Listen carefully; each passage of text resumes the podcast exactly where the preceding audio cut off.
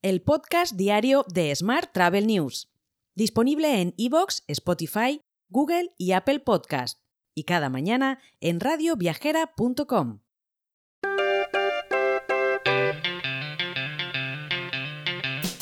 Saludos y bienvenidos, bienvenidas un día más al podcast de Smart Travel News. En esta semana, la semana de Fitur, nada menos, que sabéis que además empieza con el foro Otusa de innovación y también mañana con el foro Excel Tour, así que tenemos una semana bastante movidita.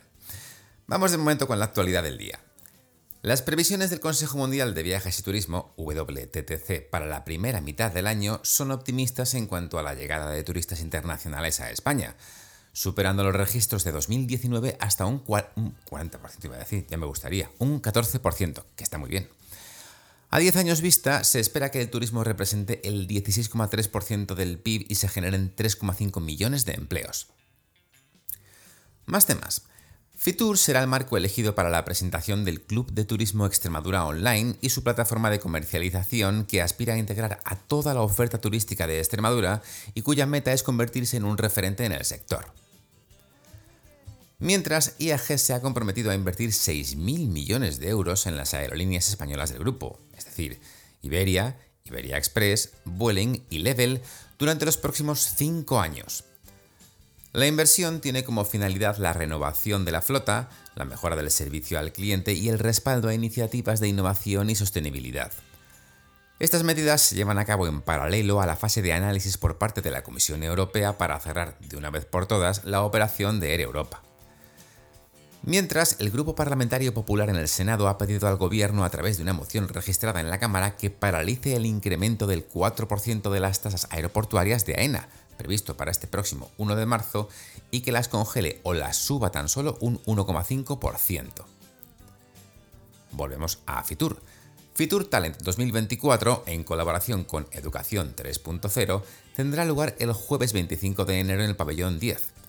Bajo el lema El factor humano en la industria turística, talento en tiempos de inteligencia artificial, expertos discutirán la adaptación del talento a la era tecnológica abordando formación, capacitación y el impacto de las nuevas tecnologías en el sector turístico. Más asuntos. Tal y como comentábamos al principio, aunque en este caso con otro informe, el turismo internacional está en camino de recuperarse por completo en 2024, alcanzando niveles premios, como no, a la pandemia. Según el barómetro, de la, de la OMT del Turismo Mundial, en 2023 se alcanzó el 88% de los niveles pre-COVID, con aproximadamente 1.300 millones de llegadas internacionales. Ahora se espera que la liberación de la demanda acumulada, el aumento de la conectividad aérea y la recuperación en los mercados asiáticos respaldarán una plena recuperación para finales de 2024.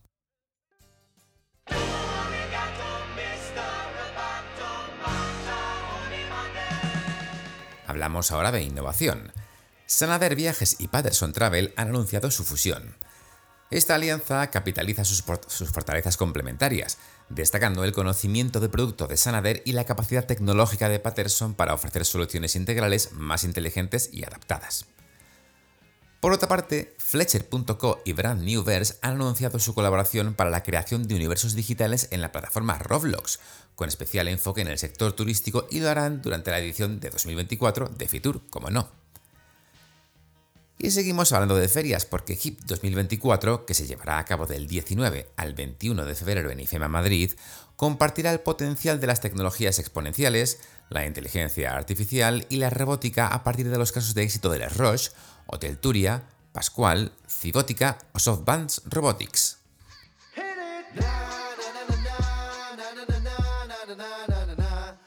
En la información internacional te cuento que Turkish Airlines ha revelado la apertura de una nueva ruta hacia Melbourne, Australia, ampliando así su extensa red global que abarca 129 países y 345 destinos en todos los continentes.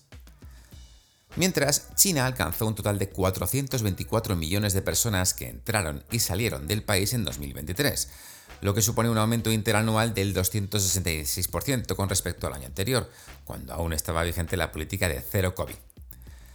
Y por su parte, Japón recibió el año pasado un total de 115.900 visitantes españoles, lo que supone un incremento del 627% respecto a 2022, lo cual es lógico, y tan solo un 11% por debajo de las cifras récord de 2019. Esto demuestra la vertiginosa recuperación del turismo en este país a niveles anteriores a la pandemia. Unas cifras que confían en seguir incrementando este año gracias a la reapertura del vuelo Madrid-Tokio y la celebración de la Exposición Universal de Osaka en 2025.